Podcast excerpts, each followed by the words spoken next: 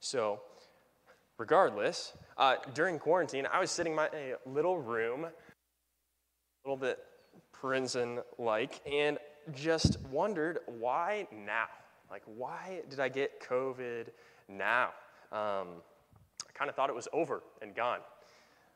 Maybe you feel that as well. Um, but why now? And, and probably among other things, there are two reasons I want to talk about in my reflecting on that event uh, and then trying to receive the text myself as I've prepared to preach it. Uh, there are a couple things you should know. First, I have a really severe fear of needles. Uh, yeah, I've passed out multiple times while receiving shots. I've thrown up at least once, and honestly, I can hardly talk or think about getting an IV without feeling nauseous. And ironically, I married a nurse. She comes home and, Nick, I did an IV today. It was great. Yay. so I'm so proud. I'm so proud. Anyway, so I didn't get the COVID vaccine more because of fear than anything else. And where there is a fear of things in the world, there is a lack of faith in God, and that is wrong. Jesus said, Don't be anxious about tomorrow. And when we have fear or anxiety, we shouldn't tolerate it. It's got to go. And by allowing me to get sick when he did, I just felt one consequence of what um, fear and faithlessness can lead to, right? And in this case, it was separation. I wanted to be with you guys, and I couldn't be. Uh, and there is a loss when we're separated from the church body. It's good to be here. I'm convinced of that. So that's one thing you should know. And a second, I find directly related to the sermon text today, directly. Uh, so I, I have rarely been sick throughout most of my life, which is nice. Uh, but in the past four weeks or so, I've been sick twice. Uh, and that's just hard when I'm trying to be around you, get to know you. Uh, I've really loved my job with all that I get to do, but it's been sort of shut down twice now. And what do I think of that? Well, I believe this is a way God is helping me not to put any confidence in my own strength or in my ability, but to put that in Christ. And honestly, it was just kind of frustrating. Maybe you know the feeling. But my takeaway uh, is that God is good, He is gracious in His timing always, and He loves us enough not to leave us where we're at in fear or self confidence. So today, we're going to follow up there by exploring where our confidence is and where it should be, where our confidence or hope or comfort should be. So, with me, go ahead, turn to Philippians 3. This is where it gets good. I'm going to read the first 11 verses in a moment. Uh, again, Philippians 3 1 is where we'll start. Let me add hey, if you don't have a Bible, we want to get you one. I don't know if we say that often enough, but we believe kingdoms fall, mountains move, but God's word won't. Okay? It doesn't fade away or become irrelevant. It's true and it speaks to us today. So if you don't have a Bible, come find me at the end of the service and we'll get you a book, okay? But for now, uh, let's read Philippians 3, starting at the beginning. It says, Finally, my brothers, rejoice in the Lord. To write the same things to you is no trouble to me, and it's safe for you. Look out for the dogs, look out for the evildoers, look out for those who mutilate the flesh, for we are the circumcision, who worship by the Spirit of God and glory in Christ Jesus, and put no confidence in the flesh, though I myself have reason for confidence in the flesh also. If anyone else thinks he has reason for confidence in the flesh, I have more. Circumcised on the eighth day, of the people of Israel, of the tribe of Benjamin, a Hebrew of Hebrews as to the law, a Pharisee. As to zeal, a persecutor of the church. As to righteousness under the law, blameless. But whatever gain I had, I counted as loss for the sake of Christ. Indeed, I count everything as loss because of the surpassing worth of knowing Christ Jesus my Lord. For his sake, I have suffered the loss of all things and count them as rubbish in order that I may gain Christ and be found in him, not having a righteousness of my own that comes from the law, but that which comes through faith in Christ, the righteousness of God that depends on faith, that I may know him and the power of his resurrection, and may share in his sufferings, becoming like him in death, that by any means possible I may attain the resurrection from the dead. Will you pray with me?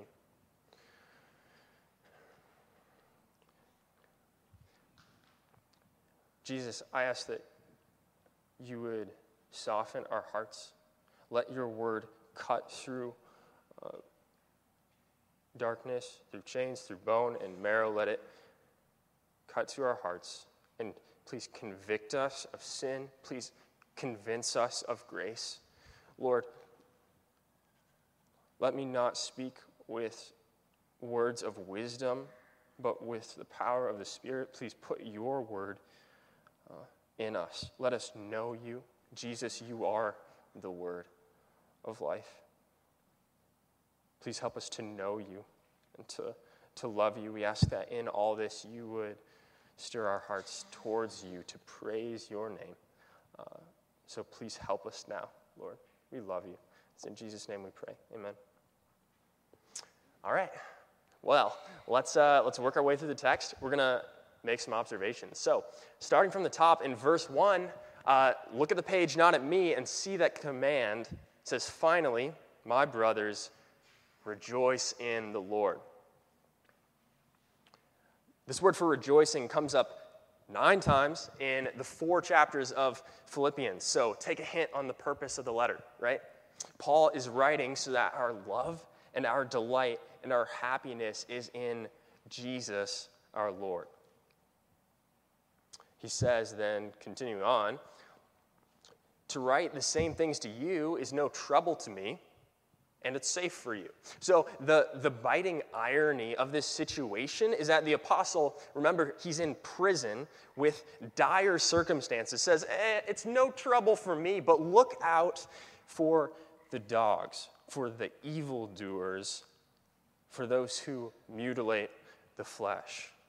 Paul might be executed, but the danger he chooses to warn the Philippians about is the threat of the Judaizers. So, who are they? He calls them false teachers, uh, the dogs. And that's kind of like a insult, a sassy insult, but it's, it's not. It's very pointed, it's very intentional. Jews would label people who didn't follow a kosher diet dogs because it was an insult and they ate indiscriminately like dogs do. They thought that people like Paul and Epaphroditus, who we read about a couple weeks ago, were evildoers because they spread a message of salvation that was works free. They didn't have to keep doing the law of Moses. They didn't have to stick with the tradition heavy Jewish law. And the Judaizers said that people needed to be physically circumcised to be saved. So we're getting a picture of the opponents here.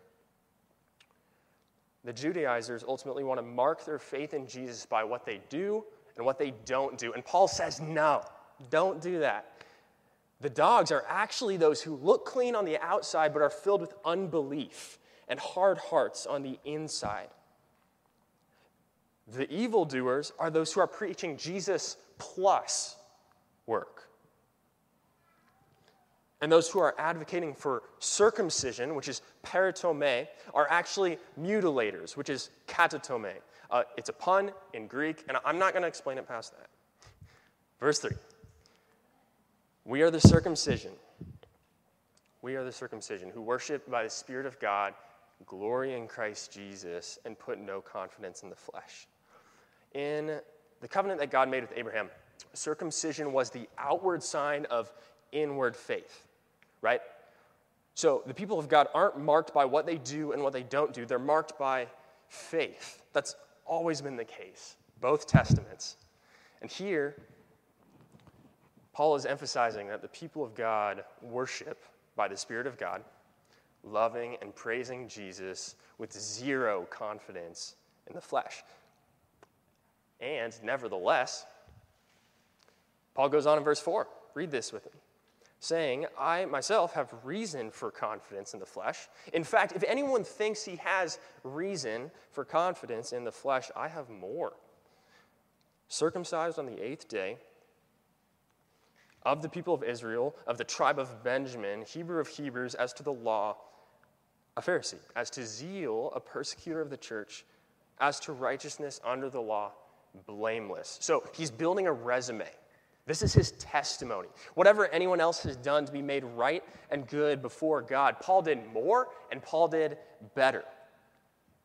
He was an ethnic Israelite raised according to the law. He was part of the strictest Jewish sect, the Pharisees, and these people, the Pharisees, probably know their name. They were renowned for extreme and for super intense obedience to parts of the law. And we read that earlier in the Bible. Jesus talks a lot about that. Paul was a Pharisee. But even more than that, he persecuted the church. He persecuted Jesus in order to keep his religion pure. So, under the provision of the law, Paul was blameless. And the law makes good provision in, in a sense, right? The purpose of the law, those 613 commandments, it's a lot, found, found in the first few books of the Bible. The purpose of that is good. It, it was designed, the rules were designed to help people love God and love other people. Okay, so the law isn't necessarily bad, but the story shows that Israel failed to do that, failed to love God and love people. They failed. The Jews tried to become righteous by obeying the law, but they failed because they lived as if it were based on their work. Paul was no exception. If anyone could be good by what they had done, it'd be him. His heritage and his actions were exceptional. So, the first point we're going to kind of digest today is this don't pursue righteousness apart from Jesus. Right? The people of God put no confidence in themselves. We read this in verse 3. Again, the circumcision, so those who are saved by Jesus worship by the Spirit of God, glory in Christ Jesus, and put no confidence in the flesh. To say it another way, the people of God don't make themselves righteous. You can't wiggle your way into right standing before God. So don't pursue righteousness on your own. It's not even worth trying.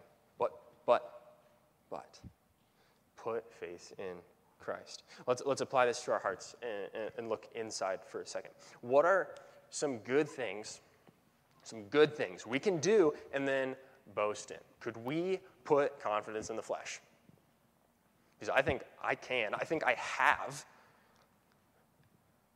And we read that that's fatal to faith, right? Here are some of my answers to that question. Uh, so, Nick could boast in reading his Bible, in going to church, in praying, knowing something on occasion, giving and not sinning at times. And what about you? We don't exactly have Judaizers in Iowa Falls that I know of, but my wager is that you, like me, are quick to resist the idea of grace and believe that we can just kind of muscle our way to heaven by trying hard enough, right? Like, if we believe that God is more pleased with us when we do certain things than others, we will become the Judaizers. And let me clarify that. We're quick to put our confidence in ourselves instead of having faith in Jesus. And we have to be careful here because let's be honest, real good can come and should come from reading the Bible every day, from going to church every Sunday, from praying a lot, and we, we can go on. But our doing, our achieving, and our serving, our working count for nothing next to one thing. What is that one thing? Let's read on. Don't take it from me. Hear it from Paul. It says, But whatever gain I had, I count as loss for the sake of Christ. Indeed, I count everything as loss because of the surpassing worth of knowing Christ Jesus my Lord. Okay, pause right there. You catch it? Paul says, This is of surpassing worth, knowing Jesus. And that's the second point for us, okay? Pursue Jesus because he is our righteousness. He is our righteousness. And, and knowing him is worth everything. That's a truth we confess a lot. Uh, but uh, I want to just recognize for a moment that I can't convince you of this, not, not in your heart. God is the one who does that, and pray he does. But, but here's the, a principle we operate on. So here at Iowa Falls E-Free, we're all about God because we believe that only Jesus, just Jesus, is all we need for all we face. So only Jesus is sufficient and only Jesus satisfies. When we preach, when we sing, when we pray, it's all about God's glory because that's where our joy is, right? We're most satisfied when God is most glorified. And take a look around you. People who get that, people who get this are probably, I think, should be the happiest people on the planet, right? People who are convinced that Jesus is worth everything are the happiest people on the planet, but, but not blindly so. Like, we don't ignore evil and brokenness, we just look at Jesus and then we live. These are the people who have struggled and who still struggle and who suffer what Paul says is the loss of all things, but are still happy because Jesus is worth everything. Hear it again. Hear it again in the text. Verses 8 and 9. For his sake, I have suffered the loss of all things, and I count them as rubbish in order that I might gain Christ. Amen. Right? Gain Christ and be found in him, not having a righteousness of my own that comes from the law, but that which comes through faith in Christ. The righteousness of God that depends on faith. Okay. Well, let's apply the word and pursue Jesus like Paul did. So, how do we do that? He already said that he puts no confidence in the flesh and in his ability to be righteous. And now, instead, he glories in Christ Jesus. Right? So remember, the call of the Word of God is always to worship God. That's what we're made for. And, church, the application here is really simple. It's just do what causes you to love Jesus more. Let's explore that. Do whatever your affections will be drawn towards him. So if if waking up before the rest of the world, brewing your coffee and breaking open your Bible gives you joy, do that. But if you feel more dead than alive before 6 a.m., don't do that. Right? If there's a person who you can talk to and who you'll walk away from that conversation just praising Jesus, being in awe of who he is, of what he's done, then put a time on the calendar and do that. If listening to music, going to work, taking a walk, watching a movie, sharing a meal, going on a run, not going on a run, or anything else will put you in a place of worship from tasting and from seeing the grandeur of God, then do that. Okay? We, we just need, we need to open our eyes. We need a big view of worship that spreads throughout every part of life, everything we do. We can't just put it in a box on Sundays, right? So, it's one half. The, the other part of setting our affections on Jesus means leaving behind whatever steals our appetite. Right? If anything weighs us down, we set it aside because we want to run faster. We want to get closer to Jesus. So we need to ask ourselves what stirs our affections towards Jesus? And then what robs our affections from Jesus? Because if we believe he is supremely valuable, then pursuing him is our highest priority. I like what Matt Chandler wrote some years back. I found this really helpful. I want to share it with you guys. He says, throw it up on the screen. He says, if we're living life in a pursuit of Jesus Christ, as opposed to a gospel denying pursuit of self improvement, we will answer those questions in ways that push us further into the gospel, not further into legalism. Because the worst thing we can do in figuring out what stirs us and what quenches us is to determine for others what they shouldn't watch on TV or that they must get up early in the morning in order to be godly people.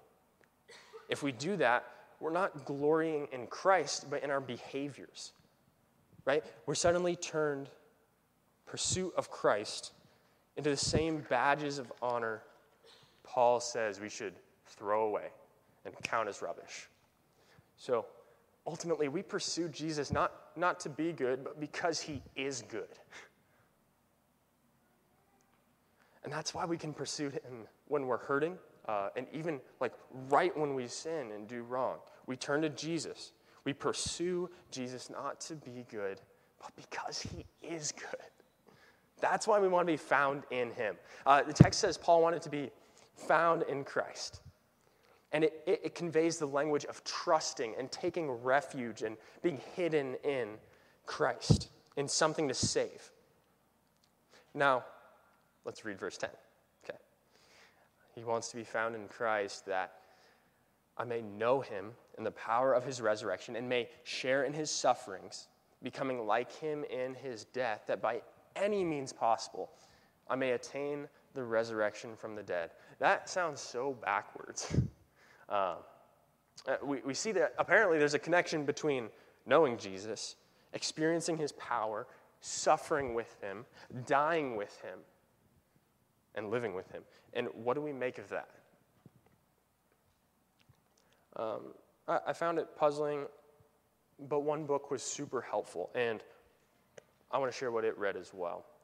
This book says Some people treat Jesus like a ticket to heaven. However, you throw away a ticket once you get to where you're going.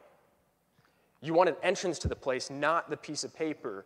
And everyone wants to go to heaven, but not for the same reasons. There will be splendors and wonders of the new heavens and the new earth for our resurrection bodies, but we will enjoy them as part of the overflow of enjoying Christ. Okay, get that last part. We enjoy the good gifts of the world as a result of enjoying Christ. And that'll be the same with heaven, right? Eternal life is in knowing Him. So we see that self righteousness is fatal to faith. And instead, we're called to rejoice in and enjoy Jesus. He is our righteousness. We can pursue sin, we can pursue uh, being good on our own, or we can pursue Jesus. And I, I think there's a way we can look at this with three parts. If we pursue sin, we will lose. If we pursue righteousness apart from Christ, we will lose. If we pursue Jesus, we win because he is our reward. pray with me. Father God, we ask that you would let us this morning taste and see the goodness that is found in knowing you. Lord, don't let us settle for the fast food that the, the, the world offers, that, that sin offers, that pursuing righteousness on our own offers. But please help us to pursue holiness in Christ, to feast on your grace. Lord, there isn't another that can compare with you. Lord, please help us worship in all of life, not just now, but tomorrow and Tuesday and Wednesday and, and, and on and on until you return and come back and we are united with you forever. Lord, please help us enjoy you. Jesus, warm our hearts, stir our affections that we may know you and pursue you and live for you. Lord Jesus.